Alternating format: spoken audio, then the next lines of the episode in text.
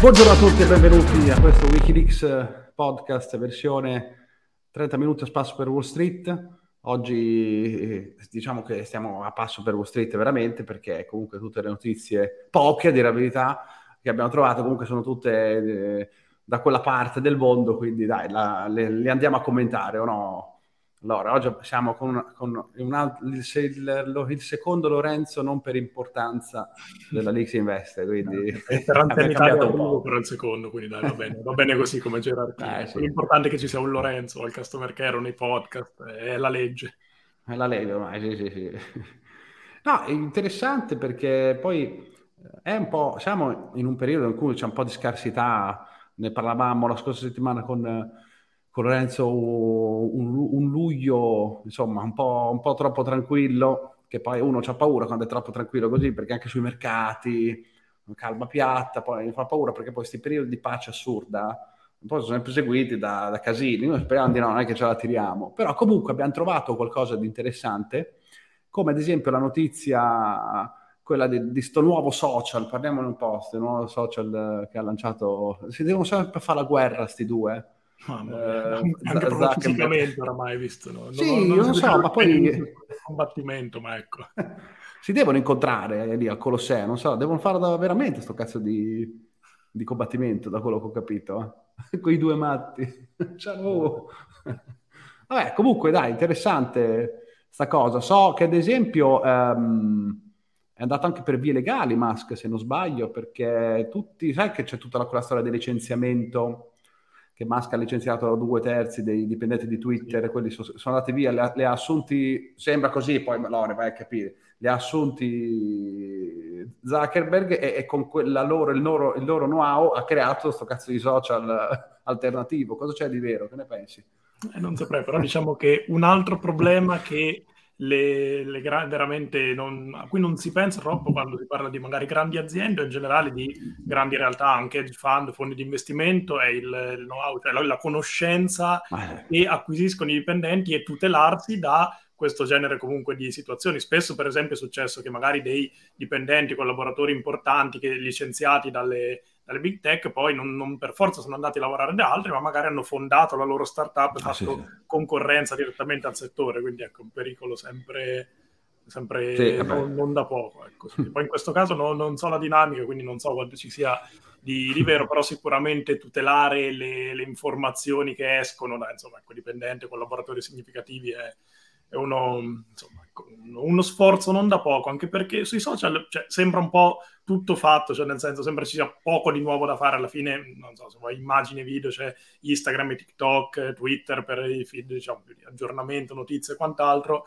però insomma è una guerra che invece sembra ancora lontana dall'essere vinta, perché poi Zuckerberg si sveglia una mattina, trasferisce di fatto potenzialmente gli utenti di Instagram in un nuovo social senza sforzi e in un giorno fa 30 milioni di nuovi utenti cioè, nel senso Twitter ne ha 230, 240 se non erro, in, in, un decennio, in quanto tempo, anzi anche di più mm-hmm. probabilmente. Quindi ecco, sì. questo sorprende sì. sempre, però è riuscito a farlo. Quindi. Sì, anche perché poi in questo mondo dei social eh, la, la gente è sempre alla ricerca della novità. È vero che tu puoi avere l'idea innovativa come ad esempio TikTok, che eh, a livello di adozione ha fatto un boom assurdo, cioè è arrivato a delle cifre pazzesche in brevissimo tempo. Adesso vediamo se anche questo threads, threads replicherà. Difficile, è difficile perché TikTok su quel contenuto lì breve per ora è imbattibile. Però sì, c'è comunque la ricerca della novità. Il business è quello dell'attenzione, o per meglio dire della disattenzione, perché ehm, loro, quelli che creano questa roba, vogliono attirare l'attenzione. Per quelli che ci sono sopra invece è tutta disattenzione, che è un, comunque è un, eh, a meno che non sei che veramente eh, sei un'azienda o un, content creator che ci fa i soldini, perché ricordiamoci su TikTok, cioè, ad esempio ci sono 6 milioni di aziende, eh, mica, non è che sono solo balletti, cioè, e poi anche se fosse il balletto magari si pubblicizzano dei prodotti, quindi lì c'è un bel giro di soldi di parecchi milioni. Però sì, eh, in effetti interessante sapere, interessante sarebbe, sarebbe capire come nei prossimi dieci anni, se guardo a dieci anni fa che avevamo Messenger o MySpace, se tu pensi fra dieci anni l'evoluzione di, di questi social, cioè chissà quale sarà il contenuto, il, il format che si andrà, che diciamo si espanderà, che le persone apprezzeranno di più.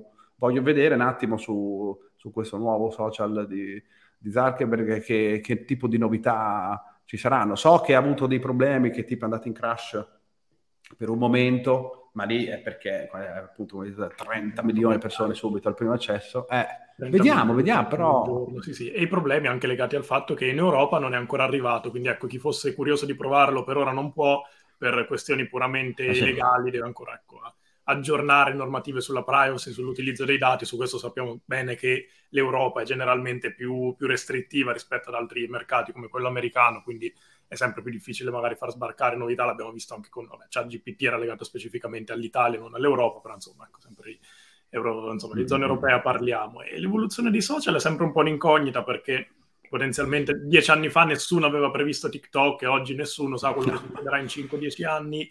Lo scetticismo che ho io è se rimarranno altrettanto sostenibili come sono stati in questo decennio, cioè più che sostenibile e riduttivo perché hanno macinato miliardi e miliardi di utili ogni anno, però se rimarranno appunto così produttivi eh, dei mercati basati soltanto sull'industria dell'attenzione e sul rivendere questa attenzione con le, tramite spazi pubblicitari e quindi guadagnare da lì, mm. perché non dimentichiamoci mai che dei grandi colossi tecnologici, i social, quindi in particolare Meta, che è comunque quello che controlla più di tutto, però con Facebook e Instagram, sono i meno diversificati a livello di utili. Se ad esempio un Google, un Amazon hanno diverse fonti di, di revenue e poi di utili, quindi insomma, dallo, dal cloud service, poi Amazon ovviamente tutta la sua parte di e-commerce, ma diversifica in tanti settori, i social questo non ce l'hanno perché il 99, non so cosa per cento dei fatturato e utili dei social dipende dall'attenzione che riesce a catturare di un utente e quanta pubblicità riesce a convertire in questa attenzione. Quindi mm. questa guerra si basa veramente sui minuti per cui riesce a tenere incollata una persona allo schermo. No. Da questo punto di vista vedo difficile scardinare TikTok che è riuscita ecco, a portare all'estremo l'algoritmo per proporre sempre contenuti che tengono ingaggiato e attaccato l'utente. E magari ecco, potrà anche darsi che cercheranno strade diverse. Quello che ha fatto più in questo, in questo, senso probabilmente Musk che è il primo che ha cercato magari di portare delle idee verso social a pagamento, l'acquisto della spunta blu, abbonamento mm. ricorrente, utilizzo limitato di social, cioè un numero limitato di eh, tweet e contenuti da poter visualizzare in un giorno. Quindi ecco, una, una, direzione diversa che potrebbe essere interessante, magari una strada per il futuro, quindi meno utenti ma più monetizzabile, ecco, perché spremerli solo con attenzione e pubblicità per ora funziona, sta funzionando bene perché mm. il stato di salute è ottimo, però ottimo per, per loro, non per chi lo utilizza, però... Ah, sì, sì. Perché sì, sì, sì. Poi sai, eh, c'è tutta quella storia poi legata al ban di TikTok, ne hanno parlato in America, che tra l'altro è già un'app che è, che è banata, ad esempio, in alcuni dipartimenti del governo, perché sai che c'è tutta la diatriba lì, dello, della, che, um, cioè, ci sono i cinesi dietro che ti spiano, che cazzo, ma eh, non è che eh, se devono spiare, spiano tramite TikTok, anche in Occidente, perché, scusa, non lo, non lo sanno i vari Facebook, i vari Twitter, che cosa scrivi, quello che non rimane traccia. Uno pensa che quando uno scrive della roba lì sopra, la roba sparisce. Assolutamente no. C'è un database di roba, quindi questi qui, se c'è un database, avranno fatto pure delle schede per ogni persona, per assurdo. Cioè, uno entra con nome e cognome, se scrivi, cioè, quindi anche questo discorso che sono lì a spiarti, è perché gli altri no, cioè, come è capito, di qua da noi non ci fosse sta roba qui, c'è lo stesso. Diciamo che però se... Tutto, cioè, eh, figurati. Pronta digitale, nel senso che lasciamo su internet. Appunto, quindi che Google non lo sa quello che, che sì, che, che vedi eh, sui siti, roba eh, c'è la VPN, ho capito, eh, ma... Cioè, sì, c'è anche il modo di scavalcarla quella roba lì, cioè se veramente uno inizia a pensare a questa cosa, eh, allora cioè, no, di privacy io ti dico loro che ce n'è pochissima, quindi comunque al di là di questo aspetto si parlava che in USA appunto volevano banare TikTok eh, per questo aspetto qui, quindi per assurdo potrebbe essere un vantaggio per i due social americani, Twitter e per Musk e Zuckerberg, perché effettivamente se poi viene bannata quella piattaforma questi due, se sono intelligenti, fagocitano, cioè magari possono proporre lo stesso tipo di format in mancanza, hai capito? Uno che è abituato anche a usarla come azienda, TikTok, come mh, mm, per l'azienda, che c'è un'azienda e pubblicizzi i prodotti, ti fanno fuori il posto, la vetrina dove pubblicizzi i prodotti, che fai? Eh, vai, per forza, magari non volevi, eh, perché lì ti piaceva, vai per forza di cose sull'altro. Quindi può, potrebbe essere anche un vantaggio per loro questa cosa qui. Quindi sarebbe a vedere, comunque è interessante questa cosa. Eh, io su una cosa la so, che le persone si stufano anche molto in fretta, soprattutto negli ultimi tempi, cioè tu c'hai la novità, però dopo 4-5 mesi ti rompi i coglioni, quindi chi riuscirà ad intercettare nuove esigenze adesso non, non, ti, so dire, però comunque se ci, su sti cavoli social ci sono 4-5 miliardi di persone, il business comunque, eh, business lo, gli piace stare lì sopra, poi o per comprare prodotti, o per guardare cazzate, o per guardare, che ci sono anche decine di migliaia di canali educativi, eh? non è che dico che è tutto così, è una roba di intrattenimento a livello globale, quindi chi riuscirà a intercettare questa roba qui, altro che miliardi, quindi è un business sicuramente da, da, da seguire. E, ehm, quell'altra cosa mi ha fatto venire in mente una cosa sull'Europa di dati, eh, insomma, privacy, privacy mi verrebbe da dire fino a un certo punto perché c'è quella storia sulla, sull'euro digitale che insomma, quindi valuta digitale, si parla di valuta programmabile, quindi non è una moneta che ti puoi spendere, cioè a cavolo così, magari è legata pure a quella storia, sai che c'è tutta questa storia legata a ai crediti green, eh, controllo sociale, controllo dei crediti sociali, insomma, quella storia in salsa cinese. La. Cina sta spianando abbastanza la strada, quantomeno alle idee. Poi, ecco. Finestre di Overton aperte come se piovesse. No, parliamo un attimo di questa cosa perché sembra che, cioè, vorrei che domani mattina, boom, implementano, che qui, qui sai, qui la gente è concentrata sul, sul, sul, sommergibile che è affondato, che è esploso, e poi questi ti, ti sparano la valuta digitale domani mattina. Che No, parliamo un po' di... Perché è una notizia che finora magari boh, io ho trovato anche poco coperta in generale nei vari media perché in realtà non è ancora effettivamente successo niente di eclatante e neanche, cioè, al momento di questo podcast oggi sono ancora arrivate proprio rivelazioni o passi avanti concreti velocissimi, però è stata rilasciata una, nuova, diciamo, una nuova bozza del, insomma, del lavoro anche legale che potrà essere discusso al Parlamento europeo nei prossimi mesi appunto per l'acquisizione di una valuta digitale a livello europeo e si parla appunto di ottobre 2023, che comunque ecco, non parliamo di domattina, ma praticamente sì, di fatto parliamo appunto di, di domani. Ecco. E l'idea è quella di adottare una, adottare una valuta digitale centralizzata per, per, tutta l'Europa. Quindi, detto proprio in maniera molto semplice, mh, l'idea di base è prendere di fatto quello che ha, ha costruito come idee, come concetti, quello che ha costruito il, il, mondo cripto e di fatto sovvertirlo al 100%, perché mm. se quelle stesse idee di blockchain e digitalizzazione delle, delle valute erano state fatte almeno all'inizio con un'idea di decentralizzazione, potenzialmente quello che succede oggi è proprio il contrario, cioè una valuta digitale però... Cioè, che dire centralizzata è, è, riduttivo perché appunto è la, la, la, centralizzazione per eccellenza, proprio il controllo da parte della, ecco, della Banca Centrale Europea e delle, delle banche centrali. Ovviamente ecco, non, una, non sarebbe una sovversione che arriva da un giorno all'altro, cioè abbandoniamo euro, carte di credito e quant'altro per la valuta digitale. Sicuramente all'inizio si parla già di un tetto limite, insomma, l'adottabilità di questa, di questa valuta, si parla di soglie di alcune migliaia di euro, quindi cifre non mm-hmm. enormi, però se pensiamo ecco, ad alcune migliaia di euro per ogni utente, già hanno calcolato e stimato che questo potrebbe portare a un deflusso di depositi dalle, dalle banche non indifferente. Quindi ecco, ovviamente va fatto gradualmente, ma anche un innesto graduale sarebbe uno stravolgimento nell'economia veramente di dimensioni, di dimensioni colossali e non, mm. non, se ne parla moltissimo. Non so se magari ecco, andando avanti, quando le, insomma, le situazioni saranno un po' più in essere, un po' più concrete, magari farà un pochino più parte del, del dibattito pubblico del dialogo pubblico, però ecco, per ora se ne, ecco, se ne discute in insomma, Parlamento europeo e poco, insomma, poco trapela nel senso, non perché sia un segreto, ma perché non, non viene effettivamente divulgato e comunicato abbastanza, insomma, anche perché finora mh, l'idea di, li, almeno l'idea è stata caldeggiata da molti paesi della valuta digitale, praticamente come, come progetto, almeno come discussione, tutti ne hanno parlato. Ecco, la Cina lo sappiamo bene dal 2019 con il yuan digitale, in America talvolta se ne parla, in Europa le discussioni sono attive, però se poi andiamo a vedere chi ha adottato finora questi, questi protocolli, questi modelli, sono principalmente paesi piccoli o paesi in via di sviluppo, fatta magari ecco, eccezione per la Nigeria, che è l'unico paese veramente mh, popoloso, insomma, che ha già eh, optato per questo tipo di soluzioni, però ancora sono estranee a tutte le, le, principali economie mondiali. Quindi ecco, avrebbe un impatto, penso almeno, non, non indifferente. Cosa ne pensi?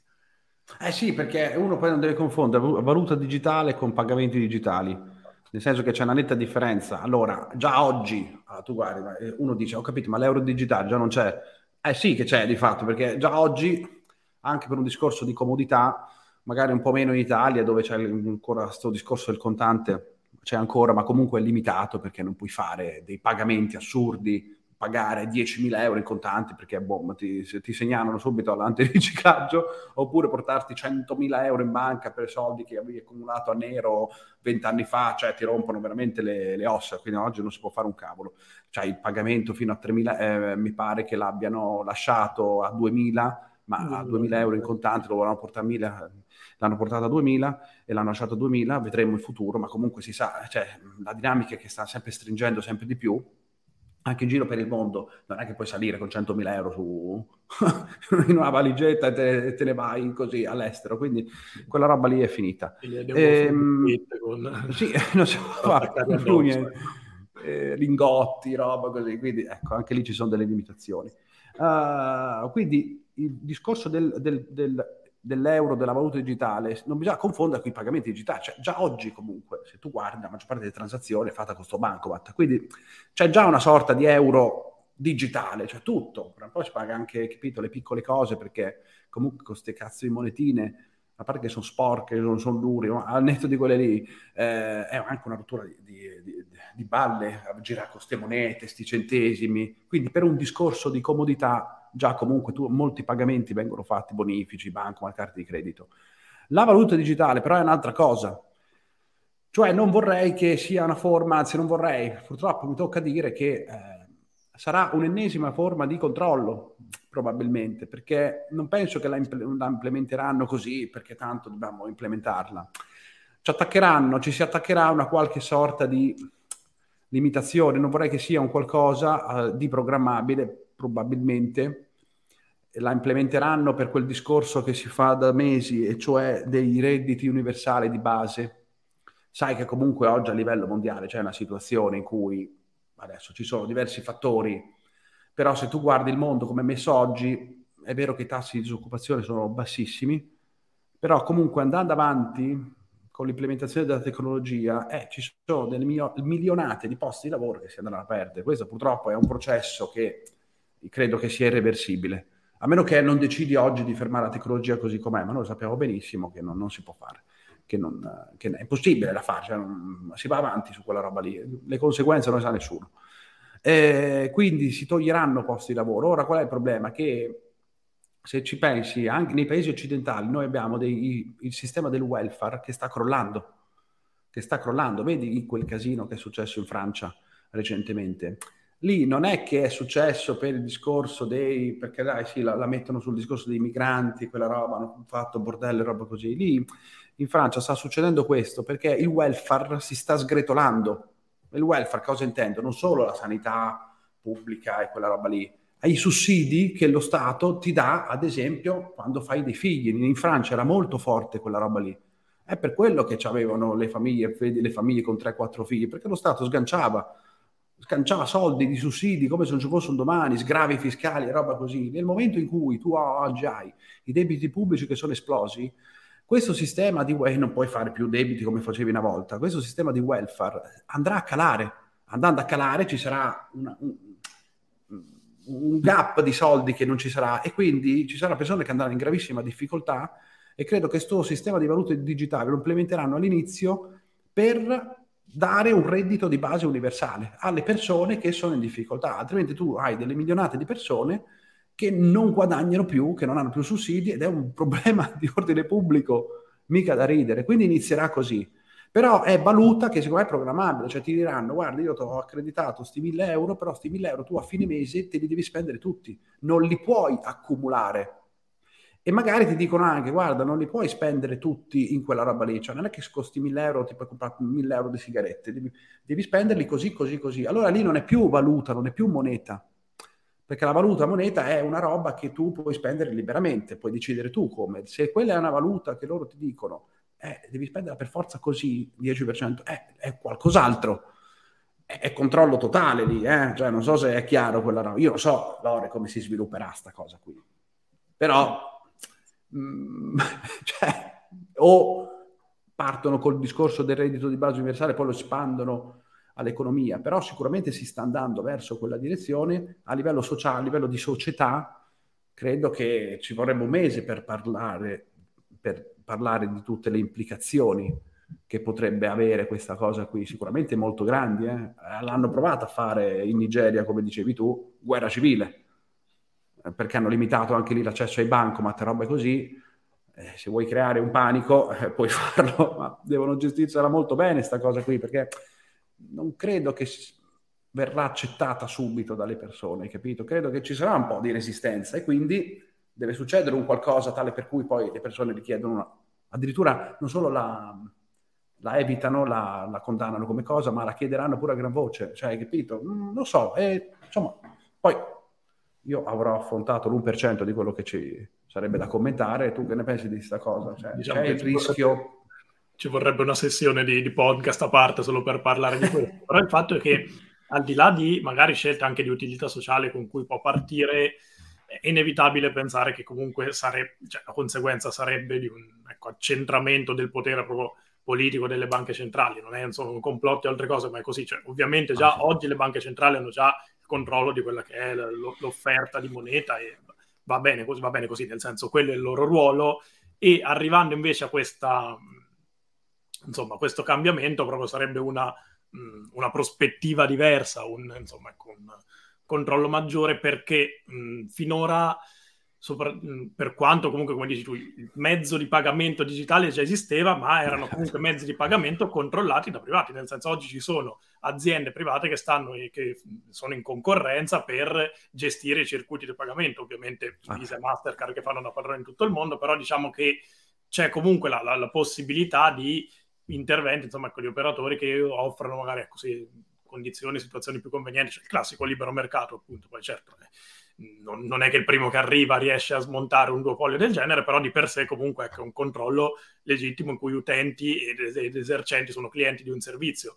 Quando questo controllo passa in, ecco, in mano ad un'autorità centrale, ovviamente, ovviamente la questione è diversa perché lì non, mm. ecco, non manca la possibilità di un'alternativa. Poi al di là di come vada, se la gestione sia ottimale, efficiente o meno, è comunque una gestione che non prevede alternative e ecco, in un, um, non so quanto sia auspicabile anche da parte di cittadini o altro in una... In, insomma, in delle democrazie liberali, infatti facendo anche dei sondaggi finora, non, non so quanto rappresentativi, però comunque dei sondaggi su un campione di popolazione europea, finora lo, lo, scetticismo di, insomma, lo scetticismo dimostrato è stato tanto ecco, per, per, i motivi di cui, di cui, parlavamo. Quindi la privacy, che poi forse dei due discorsi anche quello che sussiste un pochino meno, e invece la, la possibilità di un controllo eccessivo, perché per quanto riguarda la privacy, in realtà già oggi col fatto che, cioè, con, comunque dei circuiti digitali e tutti i pagamenti tracciati tranne contante nero, cioè, Lo vedo. Poco, sì. cui, poco, di cui preoccuparsi in primis e soprattutto poco da fare, cioè nel senso allora ecco veramente se vogliamo pagamenti non, eh, non tracciati e non tracciabili, ecco, i contanti o poco altro, ecco, eh, magari anche cioè, determinate criptovalute che infatti purtroppo vengono utilizzate anche in mercati, insomma, ecco, di criminalità e quant'altro, quindi ecco, le, le necessità di evitare il tracciamento oramai sono più su queste, su queste nicchie. Non dico che ci si debba rassegnare, però per certi versi la privacy non penso peggiorerebbe così tanto con l'acquisizione di una valuta digitale rispetto al sistema di ora. La questione del controllo invece ecco, è quella dove, dove si discute di più, perché ci si chiede fino a che punto debba essere il ruolo delle banche centrali. Molti oggi stanno obiettando, ecco, pensate al vostro lavoro, pensate a tenere a bada l'inflazione e l'offerta di moneta e sì. la gestione di tasse e tutte le sue conseguenze ed effettivamente insomma, un'obiezione anche abbastanza legittima per ora e anche paesi come la, la Svezia, insomma, quindi mm. non, per forza ecco, ehm, paesi più estremi nel mondo liberale come so, Svizzera o altro, dove magari tutele di mh, segretezza e beni privati sono più avanzati, ma anche una insomma, socialdemocrazia, chiamiamola come vogliamo, come la Svezia, ha comunque espresso delle perplessità importanti con un report e di recente insomma, hanno consegnato al governo un report in cui parlavano del fatto che ad oggi non c'è questa effettiva necessità di, di una valuta digitale. Quindi la domanda è se effettivamente sono più i problemi che crea o i problemi mm. che, che vada a risolvere. Il fatto è che il motivo per cui è stata presa in considerazione in modo così prepotente, almeno per me, negli ultimi anni, non possiamo escludere che sia legato alla, alla grande ascesa di tutto il mondo delle criptovalute, che magari non hanno rispettato ancora le promesse o le aspettative che avevano all'inizio, però è stata la prima volta nella storia moderna, nella storia in generale, in cui l'emissione e il, l'emissione e il controllo della moneta rischiava di non essere più in mano agli stati e alle autorità centrali. Poi non è successo perché ancora il bitcoin è più un insomma, mezzo di speculazione, un asset alternativo che effettivamente una valuta perché non è stabile per, per mille altri motivi. Però l'idea di base comunque era, era appunto, è e rimane ancora quella in un progetto di lungo termine. Quindi è la prima volta in cui si sono ritrovati a fronteggiare l'idea di, del pericolo di perdere la, la sovranità monetaria, la, propria, la loro centralità. Quindi ecco, è inevitabile pensare che vada anche in questa direzione la ricerca, o quantomeno la proposta di, um, di, una, insomma, di una, valuta digitale, per non perdere questo controllo che effettivamente è, è il potere che hanno le banche centrali. Insomma, esatto. non hanno mai rischiato di perdere prima, ma ecco, con sì. blockchain, criptovalute, protocolli decentralizzati, è un'ambizione comunque utopistica dall'inizio, però è una direzione che, che comunque è stata intrapresa negli anni. Poi... Sì sì, tra banche centrali che tra l'altro hanno dei bei casini, altro che valute digitali, sì, quello poi sono d'accordo anch'io, nel senso che eh, potrebbero averlo fatto come risposta, perché ad un certo punto si è pensato che comunque questo mondo delle cripto potesse andare in qualche modo a prendere una parte del controllo, quindi sono cagati in mano, non lo permetteranno mai.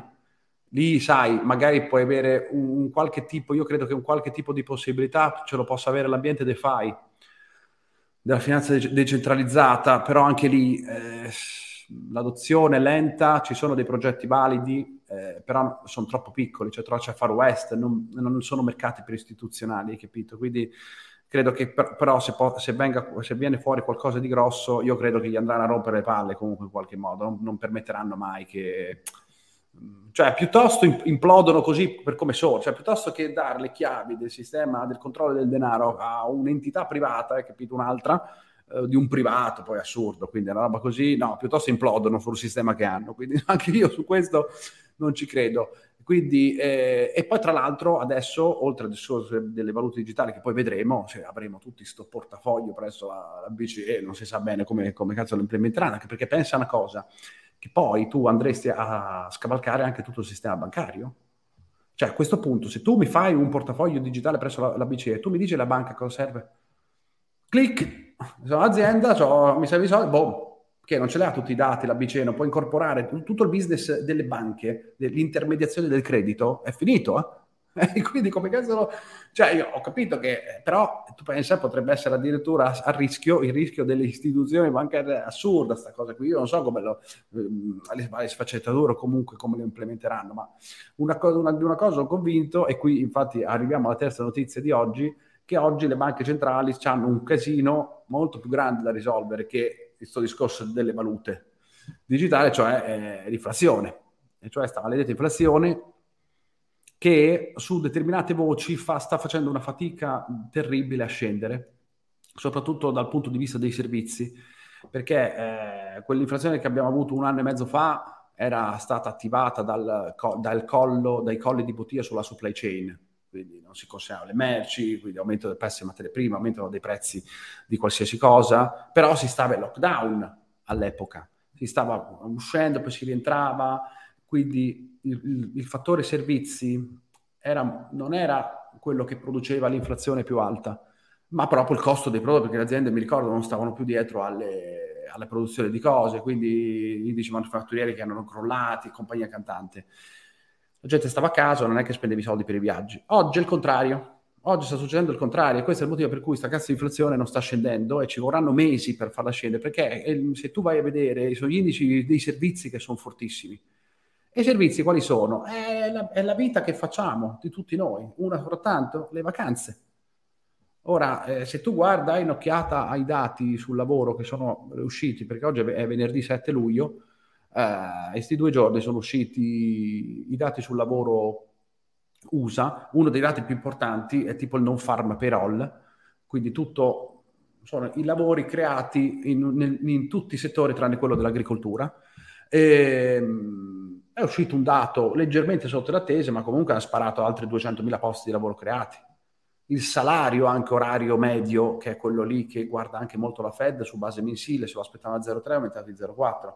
Quindi prezzi che aumentano delle cose in generale, chi è andato in vacanza lo sa benissimo quanto cazzo costa viaggiare oggi, roba del 20, 30, 40%, traghetti, è pieno, ed è pure pieno, c'è neanche a dire che è calato. Cioè, posti straripati di gente dappertutto. Tu mi dici, questo, discorso qui come fa a calare quell'inflazione lì? Se comunque i costi delle cose sono alte, in generale, anche i costi dei prodotti, sono alti e la gente continua a spendere perché è entrata in modalità come se non ci fosse un domani, si vive come se non ci fosse un domani, ha voglia a farla calare questa inflazione.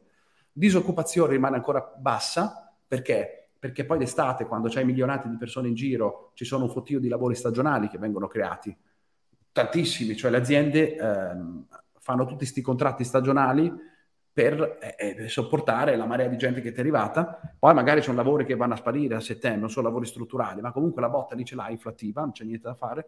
La gente lavora, consuma, guadagna, spende come se non ci fosse un domani, non risparmia niente perché ormai si è entrata in modalità, si risparmia tutto oggi perché domani scoppa la guerra e non si sa se ci richiudono in casa l'altra volta. Eh, ho capito, e allora la banca centrale va nei casini. Va nei casini perché? Perché con questa inflazione bastarda che non scende, gli tocca tenere i tassi alti eh, ancora per molto tempo. Che questo non si sta poi traducendo in un crollo sui mercati. Perché il mercato che è fatto da aziende, uno dice, ma cavolo, ma con, con i tassi così alti, qua che non ci sono meno 20 sulle azioni, roba così. E se ci pensi è logico a sta cosa qui, perché il mercato è entrato nella modalità del soft landing praticamente, che sarà difficile ottenerlo, però loro dicono, noi aziende, perché il mercato azionario rappresenta le aziende, Stiamo vendendo prodotti a sovrapprezzo. I consumatori comunque comprano se ci, come se non ci fosse un domani perché deve andare male. Questi registreranno dei fatturati assurdi nella maggior parte dei casi. È per quello che le quotazioni azionarie sono lì appiantate sui massimi e non c'è un meno 5, un meno 10, un meno 15 manco a pagarlo. Perché comunque si pensava l'anno scorso che questi tassi aumentati così velocemente in modo verticale poi andassero a creare una recessione. E invece no, per assurdo, eh, l'economia sta reggendo. Quindi perché il mercato dovrebbe, dovrebbe crollare? Il problema sarà nei prossimi mesi quando il livello di tasse arriverà a un livello tra, talmente alto che a quel punto poi l'economia cede, però cede di quanto? Perché se cede come in Germania, che sono andati in recessione, sì, però no, è una recessione, meno 0,2, meno 0,3, che cazzo di recessione? Cioè, è una, non è una stagflazione, perché è una stagflazione, comunque un minimo di crescita ce l'hai con, con inflazione che corre più della crescita, però stanno più o meno lì, non si può dire che è recessione, hai capito? Quindi finché si mantiene questo discorso qui, che non si sa per quanto, perché adesso la scommessa è capire quanto rimarrà questo discorso dei tassi alti. Questi tassi alti prima o poi andranno a impattare sull'economia. Per me sì, però chiaramente se tu nel sottofondo hai gente, le, i consumatori, tutti noi, che comunque spendono e comunque la tengono a galla, eh, rimane questa situazione di limbo. Hai capito? Per assurdo le mazzate le sta prendendo il mercato obbligazionario nell'ultimo termine, nell'ultimo periodo i rendimenti stanno risalendo di nuovo perché? Perché tu dici io se l'economia va bene perché mi devo prendere delle obbligazioni adesso? È solo che adesso eh, l'azionario è salito molto, cioè in America sono quasi ai massimi storici e le obbligazioni danno rendimenti che non sono proprio pochi, capito? Allora occhio perché adesso c'è veramente una, uno spread di aspettative, cioè non vorrei che si sia scontato troppo, che magari gente, adesso sì, il mercato pensa che non ci sarà nessuna recessione e quindi magari un obbligazionario che ti ritorna in auge e un azionario che, in, che inizia a cedere un po' dal momento che adesso la forchetta è larghissima. Cioè è, è, que- è, questo il momento dove dovresti scommettere su uno scenario di questo tipo. Poi magari ti va male, l'azionario ti fa un altro più 10 e l'obbligazionario crolla ancora. Però la Fed arriva al 5,75 a fine anno. Eh.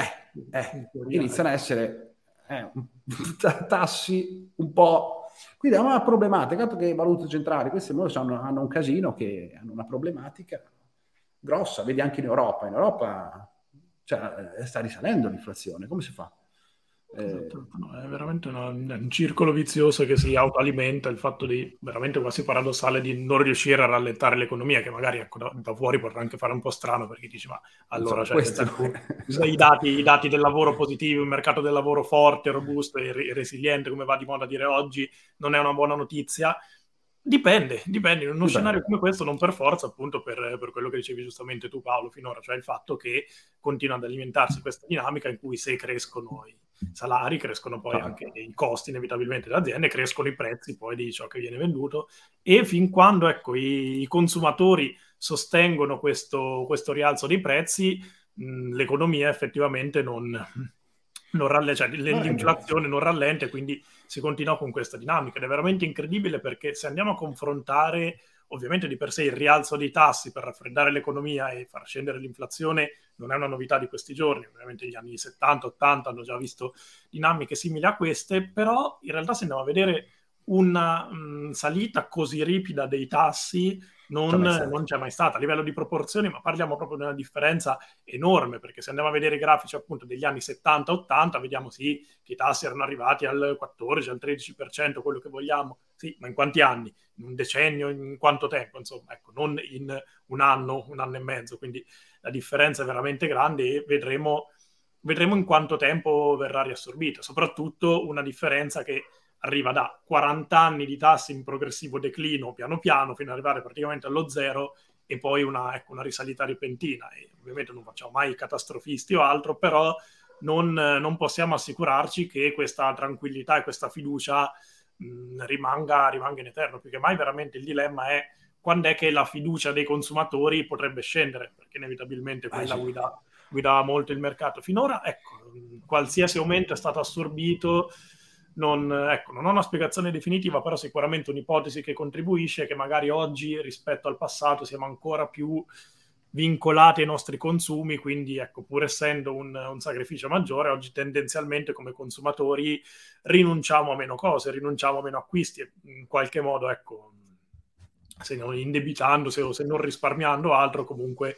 non, ecco, non, non si abbassa il, il tenore precedentemente raggiunto. Quindi finché la dinamica è questa, eh, continuerà così, però ecco, fin, fin, quando rimarrà sostenibile con i tassi al 5,5, 5,75%, non, ecco, non, eh. questo ovviamente non posso saperlo e ecco, vedremo, perché cioè, si è arrivati da un lato, forse da un estremo all'altro, cioè dalla recessione più chiamata e anticipata della storia, che poi effettivamente non è arrivata, perché è un anno, insomma, che stiamo dicendo, ecco, la recessione nel prossimo trimestre in arrivo, arriva la recessione, la recessione eh. più storia, e la recessione non è ancora arrivata, e viceversa, ecco, fin troppo ottimismo è un mercato del lavoro che non, non risente di niente, come se insomma fosse la situazione più tranquilla e quieta di questo mondo. Quindi ecco. Sì, cioè, prima o poi finiscono i soldi, cioè, è, ehm, è questa la problema, perché tu puoi anche avere l'intenzione di spenderli, però se non ne hai più, ora qui non si sa, perché se tu analizzi poi i dati dei conti correnti, ma di fatto eh, poi mh, devo guardare i dati se effettivamente il, il saldo cioè, sta scendendo. Eh, poi eh, fai fatica perché dovresti fare una roba a, li- a, livello nazionale, però tu guardi l'Italia, che tu dici i consumi, cioè ha fatto record di consumi in Europa, non è che la, la, disoccupazione è relativamente bassa, lavorano più o meno tutti, c'è sempre quel discorso della disoccupazione giovanile, ma non è che è un discorso di adesso, è un discorso che ci portiamo dietro da, vent'anni fondamentalmente, lavorano tutti, magari con bassi salari, eh, però il lavoretto comunque ce l'hai, la ricchezza comunque c'è, qui in Italia comunque le famiglie sono ricche, quindi non, non, non si sa bene se è un misto secondo me tra dare, dare uh, sfogo, dare diciamo, prendere risparmi e spendere quelli, più comunque si lavora, comunque si lavora, perché alla fine strozzo e boccone, lo stipendio mediamente lo portano a casa tutti, e fin qui l'economia regge. Poi se vai a guardare i dati però sulla manifattura c'è un grosso rallentamento, i dati sulla produzione industriale c'è un grosso rallentamento da quel punto di vista. Quindi se poi la ricchezza viene creata dalle aziende eh, e queste iniziano ad andare in difficoltà, perché sono loro che adesso devono rifinanziarsi con quei tassi al 5-6%, eh, eh, dopo un po', voglio dire, il giochino si rompe. Eh? cioè non è che per queste poi le aziende licenziano eh, perché non riescono più a rifinanziarsi, anche in America vedevo comunque il tasso di bancarotte sta aumentando, però c'è la disoccupazione al 3.6, c'è qualcosa che... cioè c'è sta fasi un po' del futuro, eh, se tu fai un sondaggio, non è che le, persone vedono rose e fiori, non è che se tu fai il sondaggio, pensate di oh, cosa ti aspetti eh, nei, prossimi 3-4 anni, le persone ti dicono ottimismo sfegatato. Però mentre 30 anni fa, quando si vedeva un po' grigio eh, davanti a te, eh, risparmiavi soldi, oggi pare che sia, sia stato preso al contrario dalle persone. Cioè, proprio perché vedo pessimismo, mi, sf- mi, mi sfracello tutti i soldi in banca perché domani non si sa, poi domani senza soldi vediamo come fare.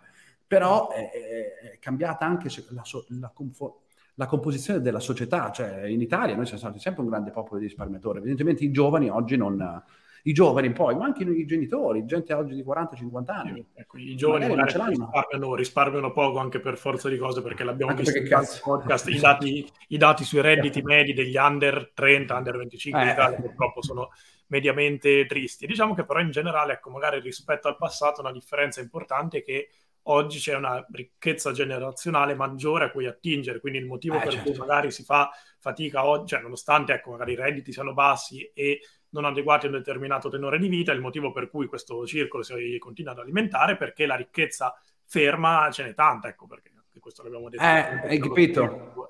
I soldi in Italia ci sono, poi ecco sono concentrati dove in una fascia generazionale ben precisa e sono tendenzialmente poco produttivi, quindi ecco anche questo però è un circolo che rischia di finire, cioè nel senso la domanda è quando, e questo non lo sappiamo, però ecco è difficile vedere, come sempre alla fine è difficile vedere solo ottimismo, eh, però il mercato azionario non lo sa ed è vicino ai massimi storici, quindi perché comunque ma sì, ma tu guarda solo il mercato del lusso, cioè il mercato del lusso, record su record. che cazzo di crisi è? Quindi si sta dando sfogo a qualsiasi... Cioè, hai capito? Quindi tu dici finché... Eh, ho capito. E quanto dura sta cosa qui? Sicuramente le persone eh, non vogliono rinunciare alle cose, cioè questo, vogliono godersi comunque la vita, se tu vai a vedere ristoranti, roba, cioè sono pieni anche il mercoledì sera, che non ha senso questa cosa qui, però eh, finché tu, eh, finché c'è, eh, fai fatica però a capire finché. Eh, ho capito, ci sono patrimoni, cioè questo discorso è molto importante che hai fatto, soprattutto in Italia dove la ricchezza è concentrata in mano degli anziani. Eh, una volta che gli anziani sono passati a miglior vita, questi capitali vengono, tu guarda solo tutto l'immobiliare che hanno in mano, tutti gli immobili che hanno in mano, un giovane di 20 anni, magari eredita una casa, 200-150 mila, tutta sta voglia di lavorare non ce l'ha. E questo, Lore, si diverte con questi soldi, capito?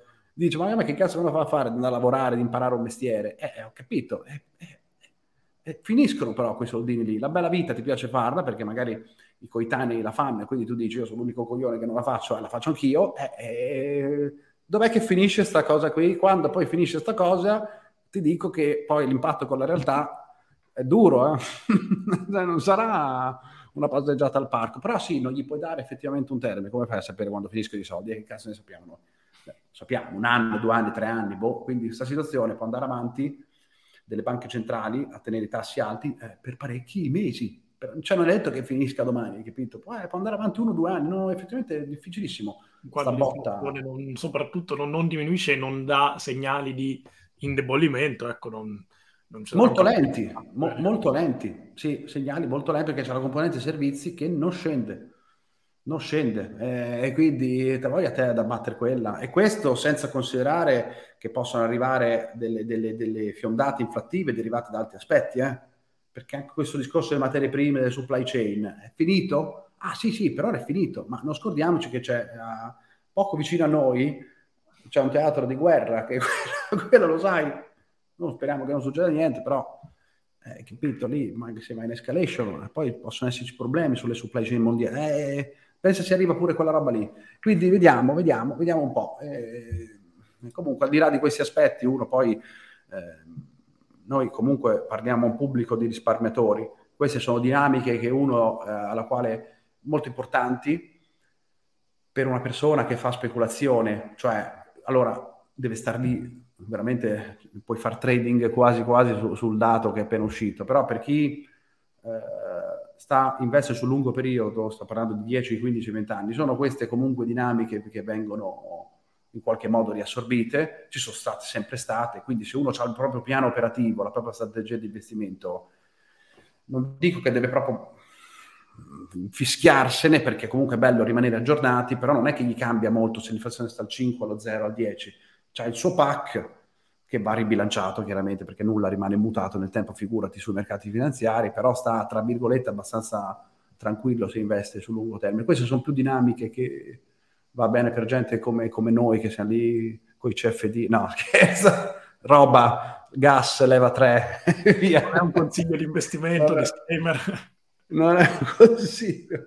Che quindi, no, dai, dai, diciamo questo... Per un investitore individuale quello che veramente conta è, per vedere lo scenario economico è la sostenibilità individuale, cioè il discorso che facciamo sempre dell'inflazione personale rispetto all'inflazione generale e ecco, tenere conto del contesto macroeconomico per quanto riguarda sicuramente interesserà molto chi è orientato a finanziamenti, prestiti e quant'altro perché ovviamente le, le dinamiche cambiate di oggi rispetto a due anni fa cambiano completamente la propria situazione, ecco, in generale ri- riorganizzare le spese o quant'altro, anche perché è un aspetto comunque su cui si ha un controllo profondo, soprattutto prima in fase di impostazione. Infatti, perché uno scenario del genere pesa tantissimo su alcuni che magari non so, sono fatti il mutuo a tasso variabile senza farsi domande un paio d'anni fa e pesa meno su chi invece ha ponderato meglio determinate scelte.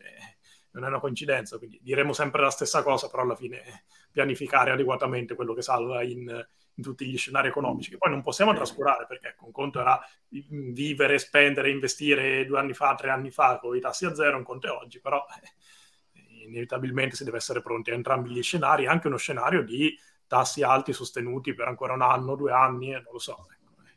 da, da, risparmiatori si deve essere pronti anche a questo, inevitabilmente. Sì, sì, eh, per questo lo vedi, poi è il ruolo poi della finanza personale, quello di andare a educare.